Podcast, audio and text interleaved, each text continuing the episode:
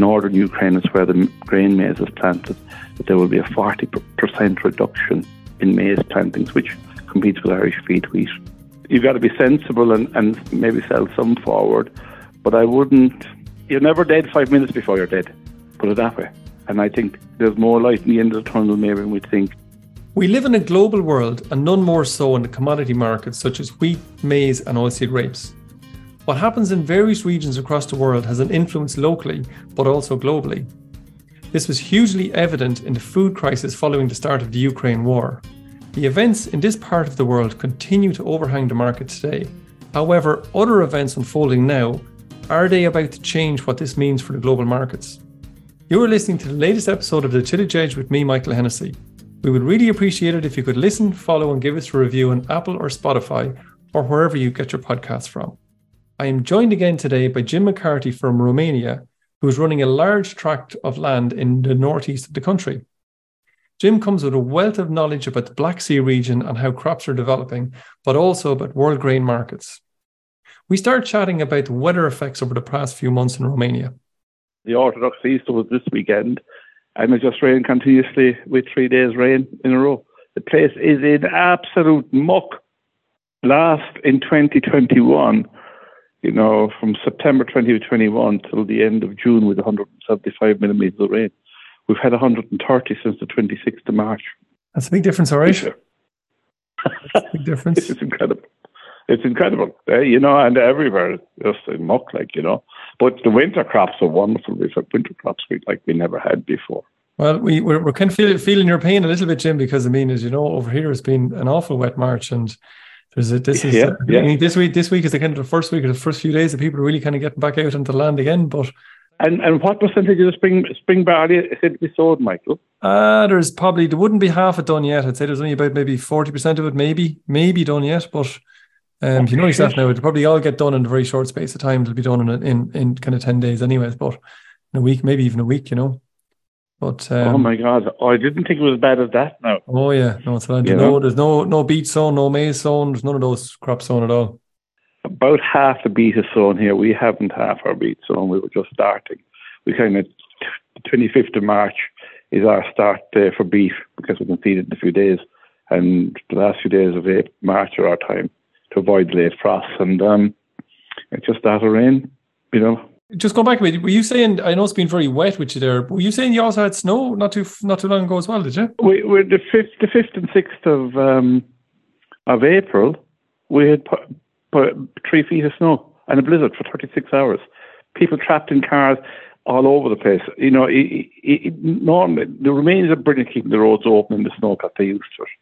But all, the, along the along anywhere the, where the road is under the fields, they'll put up screens to block the snow from blowing off the fields. But all those have been taken down, and all the trucks have been returned with the snow plows to the bit, to the haulage contractors.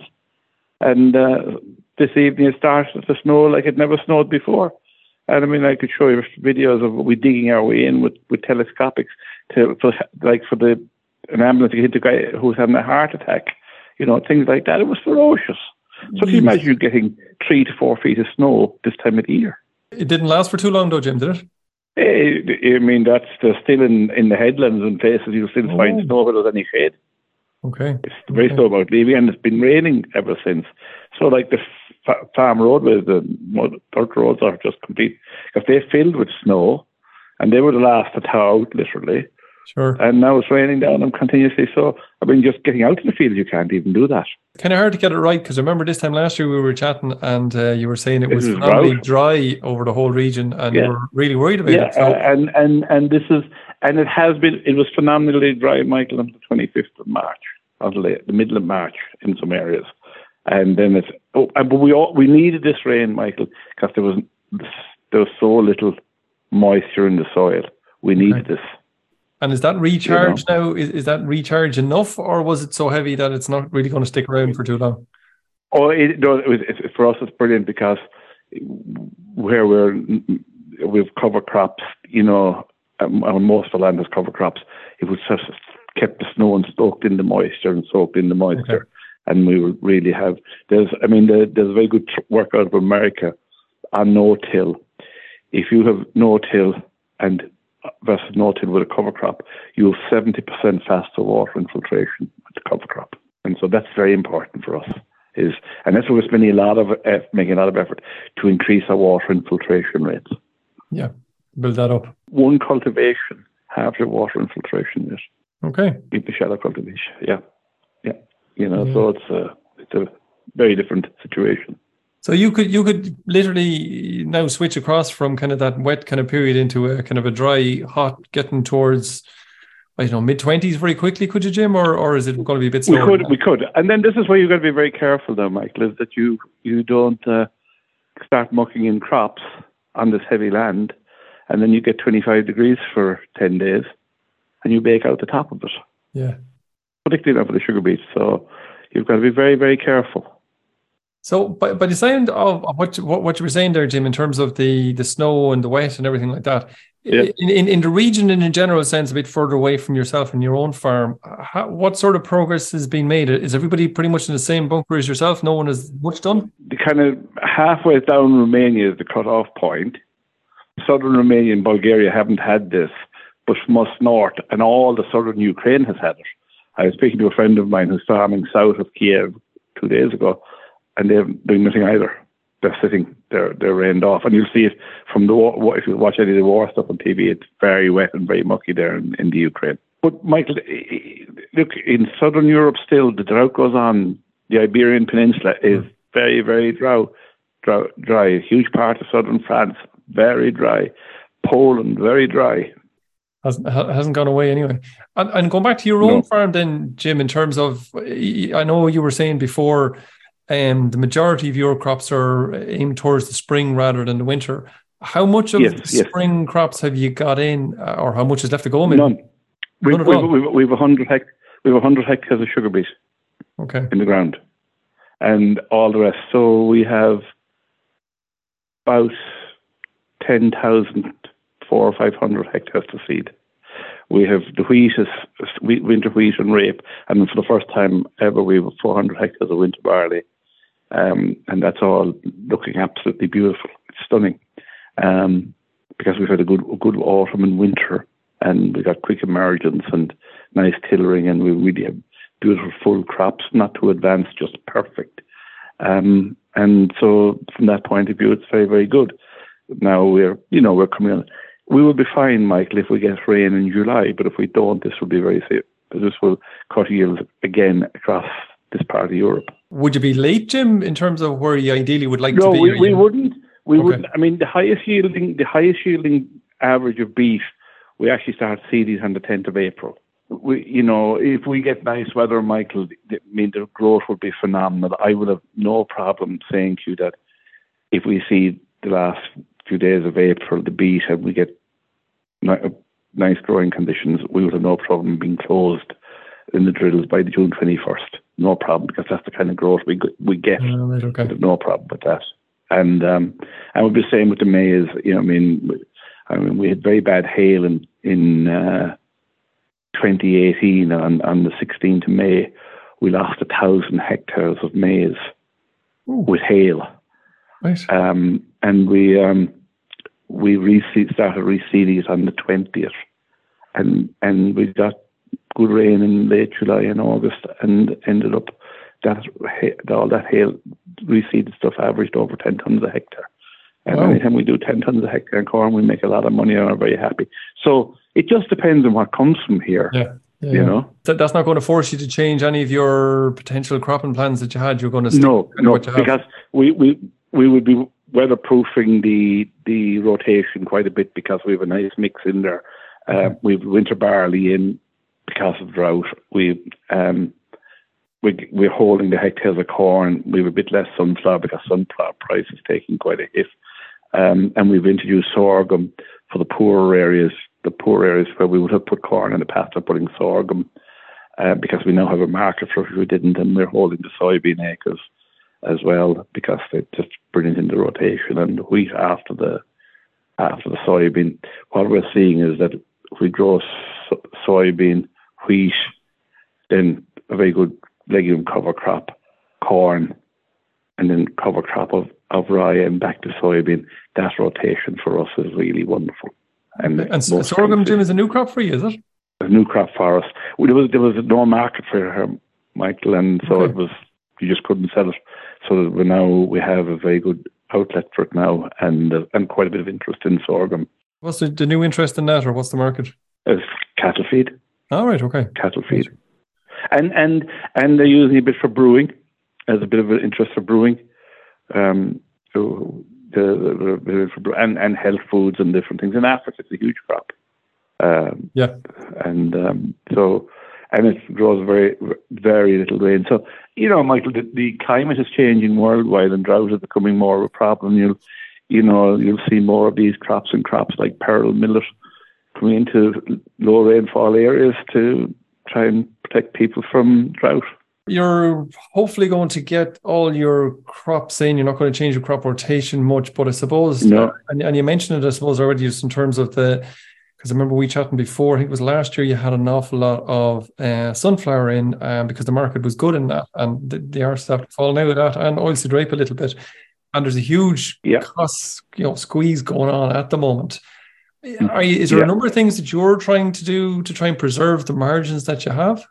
Well, I, I probably two, the biggest things. Like we're we're investing a huge amount in the digitalization of our business, okay. and that is helping greatly in cutting costs. And the second thing is that we stayed out of the fertilizer market in November. The input companies were putting pressure on people to sell.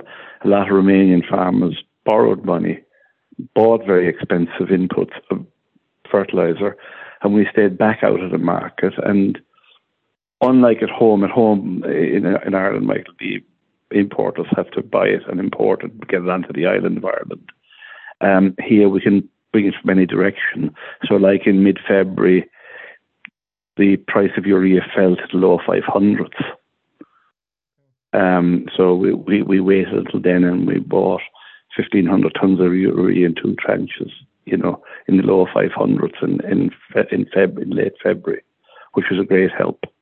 Um, and like t- today, you know, you'll buy CAN in the local market today with cash for 380. Oh, Jesus, right. That's nearly back to where it was. If from that point of view, it's paid very well. The the input companies, you know, selling the, the, the manufacturers, you know, I came with these huge, wonderful price increases, but they met enormous resistance here because people didn't have the money because you know there's a number of things after happening in the market here. Um, and you know people didn't have the money. They use up their money to buy expensive fertilizers and uh, the product wasn't being used and wasn't moving. And and so suddenly you know the salespeople were turning up saying you know we'll sell you this but we'll give you so many packs free but we have to maintain this price but we'll give you so many packs free um, I mean, we bought an Arctic load of Roundup. We're actually only paying for half of the, half truck because they have to hold their price to be seen to hold their price. But what it means is that uh, when we buy Roundup, when we need for killing perennials like like the wild gra- grasses and that here, we'll only use, use Roundup 480 uh, um, from from Monsanto. It's the only product. But we'll buy generics for very good quality generics for burning off cover crops and for weeds, you know, weed control, we will seed into a green cover crop and then five, six days later burn off everything. Then, okay, and the crop will end up then to something dead, will emerge out of something dead and clean, and we've really given it a good start. That has very good quality generic is actually costing us less than five euros a litre now. Um, so there's been a huge correction in the market. Uh, people wanted to stiff the prices, but suddenly demand wasn't there. People just couldn't afford it. For the more pricey stuff, or the stuff that's maybe more on patent, is are you, are you seeing like over here we're seeing price increases of on the, the the the pesticides side of the house about fifteen percent, but some are really expensive. I've uh, gone up by fifty percent. Are you seeing some of that there as well? Oh, that was that was very much in the marketplace, but that is disappearing now because they're being crucified by generics, and people are saying, "Hey, we'll use you know, older technology, and we're not paying that price increase. We're just refusing to do it. You know, it, it, on the 16th of May last year, the Matif price for wheat was 438. It's 250.55 today. That's the Matif price. Yep. So, I mean, it, you know, you're, when you're talking about 400 tons of euro, euro, ton euro wheat, you have one one cost level you can endure. But like when you're down now at this, it's a completely different story. So, and, and reality has to prevail. Oh, absolutely, for sure. And look, I mean, it's the, same, it's the same here in Ireland. I mean, look, there's an awful lot of people looking very, very closely at their at their costs, and it's um, the, the the margins just seems to be disappearing day by day, especially with the given weather that's here too. Well, it's not a pretty picture, Michael, at all. No, you know, it's not a pretty, and and the, the you know the squeeze on land availability because about forty percent of tillage land in Ireland is rented, and and and the squeeze and the availability from dairying, and and that is it's a huge problem. It's just a, a very very serious problem for the industry. It is for sure. Can we maybe switch switch tack a little bit? And we talked about a little bit of your machinery um, outfits before, and it was just maybe it might be interesting maybe for lots of our listeners to listen or to talk a little bit about your um, your spraying and how you have that set up because obviously you have huge acreage there that you have to get over a number of different times. What sort of, um, I suppose, if you're an Irish farmer, the bigger ones anyway, at least, you probably have about a fleet of six or seven or maybe 10 self propellers out there. What sort of machinery do you run for, for the machine, for, for sprayer? We have one self propelled, um, and we only have that for high clearance work in sunflowers and in odd time in corn. And the rest, we, we're running uh, 6,000 litre, 36 metre trailed and 220 horsepower tractors, we can't afford self-propelled. It's, it, I mean, it, let me put, I'd be, firstly, I think that'll be a, ter- when we bought the businesses, we got all different makes of sprayers. You know, we got Hardis and John Deere's and Amazones and Kuhns, and all of them were very good. But Stuart Platt, who many of the listeners will know, persuaded me to go Landquip, and they are built in England using French 36 meter um, aluminium booms, Pommier booms, and they're very simple and very robust. Like the first one of those we bought in 2015. She worked in 2015. She's eight seasons done. The lowest amount she's done in a year is 10,000 hectares. So she has north of 80,000 hectares, 200,000 acres. How much would a self-propelled cost me do the same work? That's a, that's a big area for sure. And what's what's wonderful, Michael, when she's standing in the line with the other with the five trail sprayers standing together because we had them in the yard recently all together because they had actually we had five last year we got four new tractors and we got one this year and the five new tractors were on the, the sprayers. Um, and you know she just doesn't look out of place with them, and so it's a it, Michael. It's having very low fixed costs for times like this is what's so important. Um, I, I, I was asked to speak at a thing in Ireland recently, and I showed a picture of a tractor that came in February 2018. She's a spraying tractor. She's the guys who two of the guys who probably do the most spraying. But in December, that tractor, she, she wasn't five years old till this February, but in December she had 11,300 hours. And that was it. She, all she ever did was spraying or spreading fertilizer. So yes. the point is, you know, we can't, convenience for a guy, guy at home to go spraying and he self out is wonderful, but we can't afford that because our, with, with, the amount of work we're doing with each machine, they just have to get on with it and they have to be simple and they have to be robust and they have to be reliable. Sure. Uh, you know, and that's what we, we've got. Just in terms of the acreage that you're working on, which is quite substantial, I presume then that you are are you working on lower water rates and um, you know, or what sort of what sort of that do you work? Well, no, this, Michael, we're like everybody else. You know, Roundup is at 100, 120.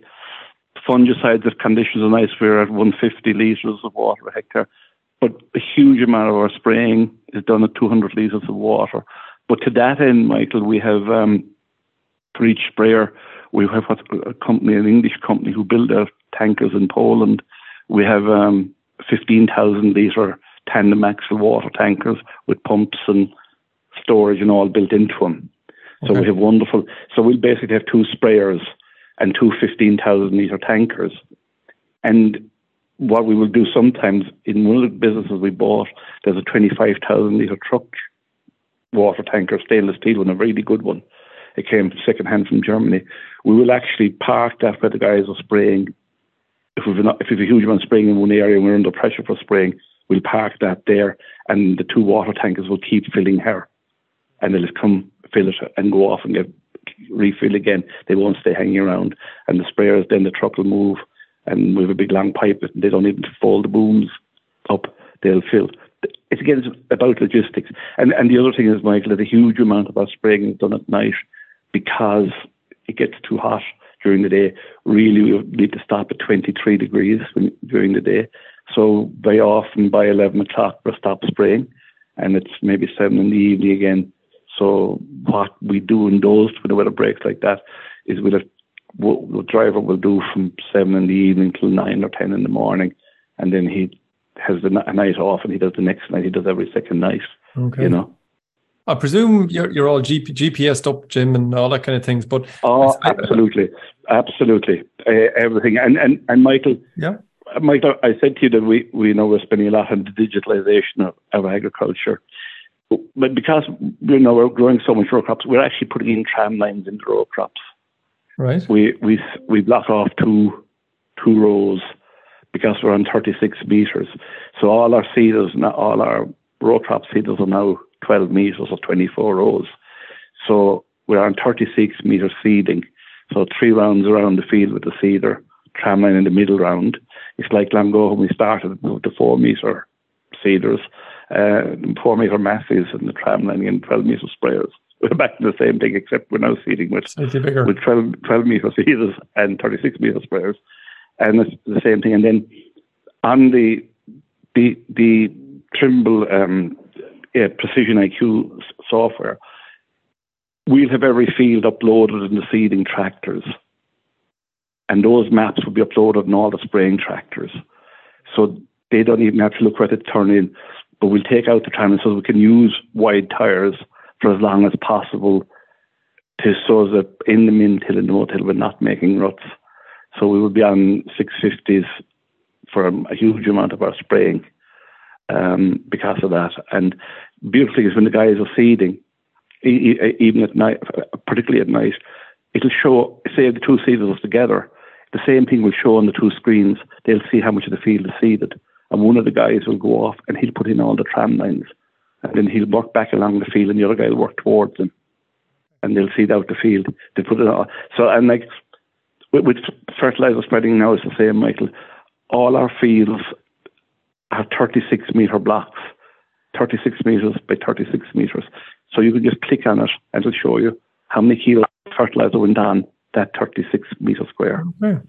Down along through all the fields with this with this uh, software. And and the other thing is, Michael, our, sprayers do an awful lot of fertilizer work. Oh, because okay. we use we not so much this year. We we we have Schaefer stream bars for UAN, and then we have uh, American EasyJets, you know, drop pipes for putting UAN on corn that the pipe, pipe will drag along the corn row. Oh yes, okay. Um, tra- a trailing pipe. So if it's very dry, we'll mix half water and half UAN, and it'll put along the row, and we'll get it going pretty quickly. Uh, okay, okay. Yeah. And and and tell so me, just in, just in terms of, and you'd often see it, I suppose, maybe in more dryland kind of countries, that there's a, I suppose, sprayer technology is now developing to, to to the extent where they can, you know, use cameras to spot spray in different places, that kind of thing. Do you ever see yourself, or have you looked into that, or is that in any way useful in the type of farming outfit you're on? I've had two different companies here with us trying to sell us the technology. Hmm. But if you have 700,000 euros to pay for, spare for a 36 meter self-propelled with that technology, send it on to me. right. You, you, you, could be waiting for that one now, Jim, just it, my end it. it, it Michael, it's it's a wonderful technology, right? Yeah. But I, I keep saying to people, we keep this modern fleet of machinery. Uh, that fan, 110 degree, you know, three bars maximum pressure, 180, 200 litres of water will do an awful amount of very good work with very low levels of inputs. We keep our machinery will cost us, you know, 100 euros a hectare. It's our leasing bill each year. And that's where we try to keep it. And and uh, we can go, you know, we can go spending and build up a huge depreciation bill to save five euros a hectare on weed control. I mean, yeah, yeah. Because of a very good rota- rotation, Michael, our weed bill this year in wheat would be about nine euros a hectare. and we don't have gra- and we don't have grass weeds, and we don't have wild oats. Yeah, even taking ten percent off that is um, is, is, it would be a fair feat in itself, and it's very small money at that. Yeah, uh, uh for instance, now in the corn, in, in the corn spring, like for in the soybean, by seed, feeding the soybean into a cover crop of rye, a rye cover crop, we've enormously cut the soybean weed bill because it really suppresses the weeds in the soybean. And in in the corn, we are pre we are we're going in two leaves, like after seeding, five, six, seven days, we go with low dose Roundup to clean up everything. And then we have two leaves. We go back in this year with a, a, a mixture of terbuthylazine and pethoxamid, you know, and with contact and residual, and hope to get out for that. So, you know, we're spending between Roundup and things about 45 euros a hectare on corn weed control. Yeah. So even if we take 15% off that bill, it, it's very hard to get the get the money the, back for that. You know. Yeah. Yeah, and, and and there's a great saying as well, Michael. You know that, that all this technology is wonderful, but the old saying is, you know, never be the one by which the first is tried, but in the last to cast the old aside. You could get, you know, all that kind of new technology. You get a lot of heartbreak. You know, when when when the weather takes up here, Michael, we have to put you know, 700, 750 hectares in the ground every day. And if you use technologies give you a lot of trouble, well, you know, things go wrong very quickly. So and we mentioned Jim a good bit, I suppose, about the grain slide and the the the, the cost squeeze and that, and, and and obviously the grain has only been going kind of one way. Do you, do you see any saving there, or not saving, but any um any area where there might be a chink where that might start to go go the other way? Is there anything in, in the market that we spoke this time last this time last year? We had um, I remember being on a call with a couple of our shareholders, and they were talking about the price of grain. You know, they were quite stark, but they said, "Look, our view from here is that the market, the price in the market, doesn't reflect the availability of stocks." Hmm. I would say today the availability of stocks uh, doesn't deserve this price. I think there's a, an issue. Three three things as far as we are concerned. We're watching very carefully. The USDA report is formulated, which the whole world watches, is that America will seed 91 million acres of corn. That's 37 million hectares.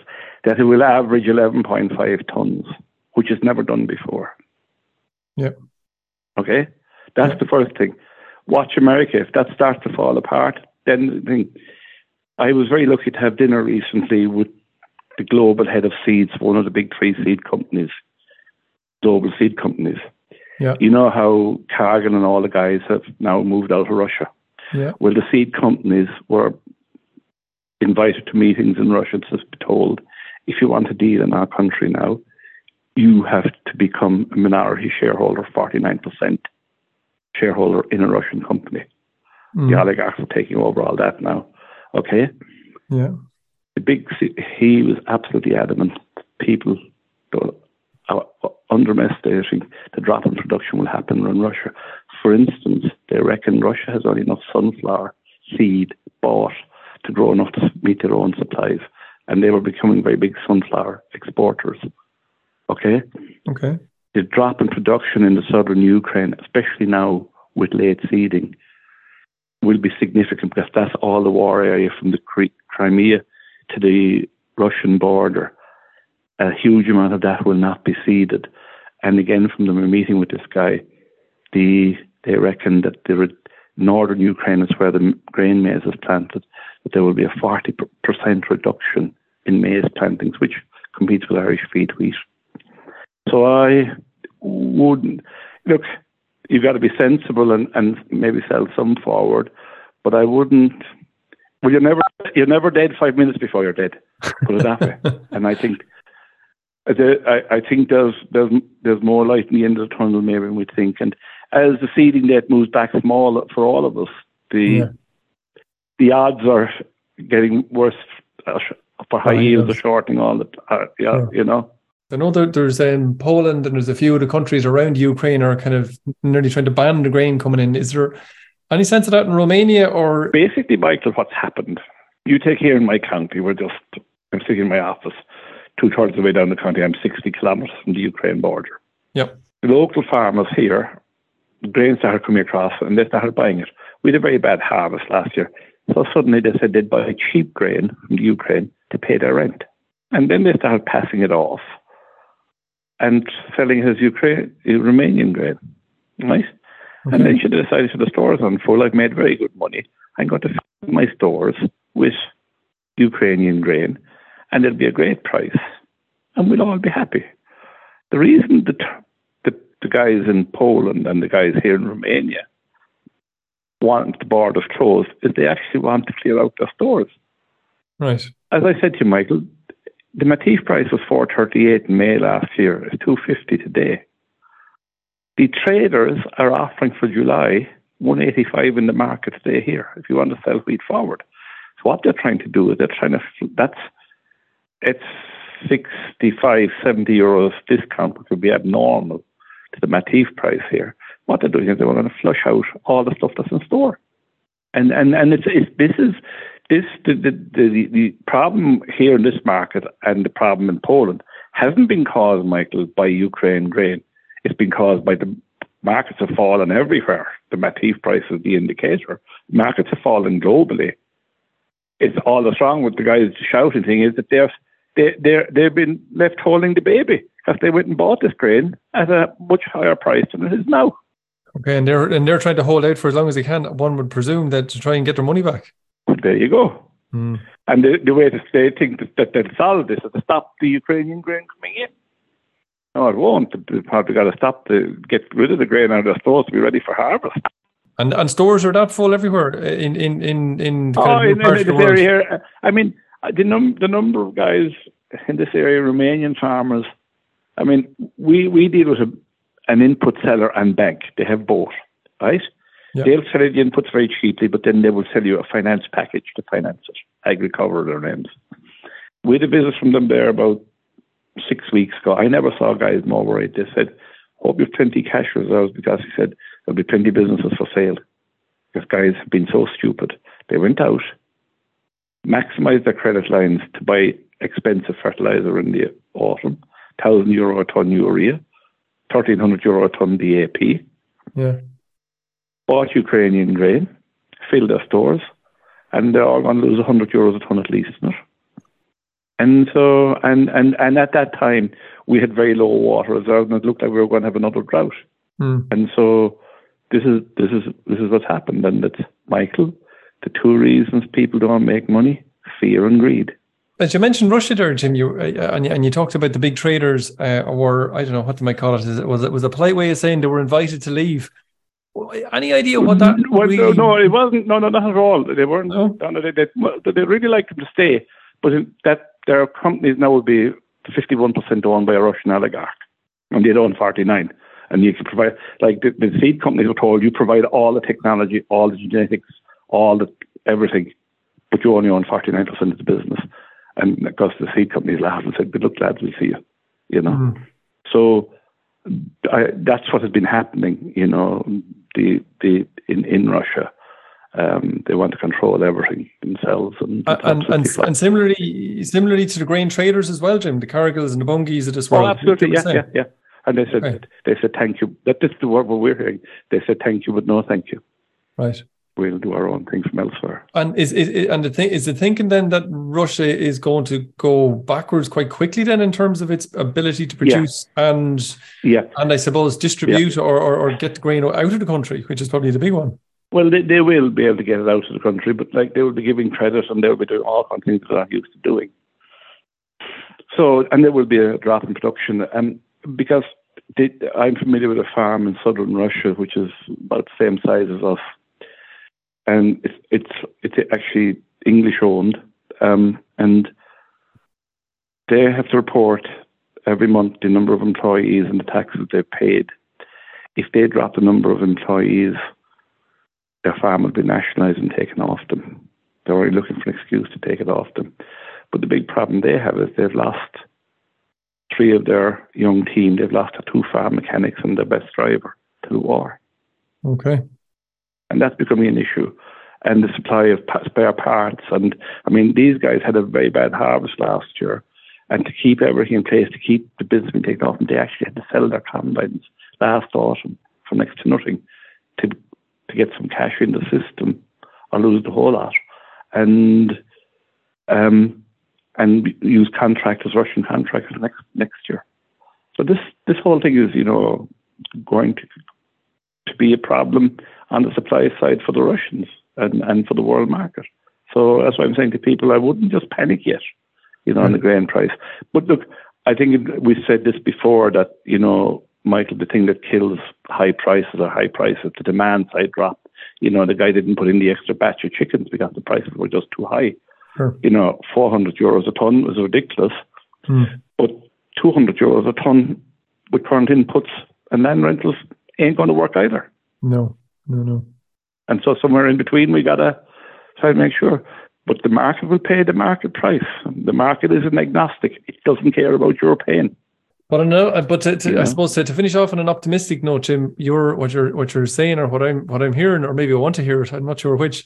Uh, that there hopefully will be a bit more light at the end of the tunnel. It's not maybe all bad news in terms of grain uh, for for the coming exactly. Months. The Argentine harvest has been an absolute disaster, and that story continues to get worse. Mm. Yeah, Brazil are having a very good time, but if North America doesn't have a good time, if it has a, an average season, even it will put pressure on you know. So there's and and remember, Michael, high fuel prices drive commodity prices. So you know, I wouldn't I wouldn't give up hope yet. Don't panic yet, yeah. Jim. That's brilliant. Thanks, thanks very no much panic. for your input. You always, you always, you always have a great perspective on, on uh, not only what's happening in your part of the world, but the whole thing in general. So again, thanks very much for that. No problem. No, my pleasure, Michael. My pleasure. So that's it for this week, and my thanks to Jim for joining me on the show. If you want to find out more about Jim's farm, search through previous episodes on whichever podcast app you use.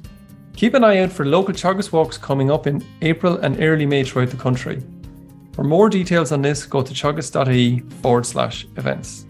Finally, don't forget if you enjoyed the podcast and recommend it to a friend or colleague. And as always, rate, review, and follow on Apple or Spotify so you never miss an episode. And for more information, go to teagasc.ie. I'm Michael Hennessy. Thanks for listening, and I'll be back next week with more tillage news and advice.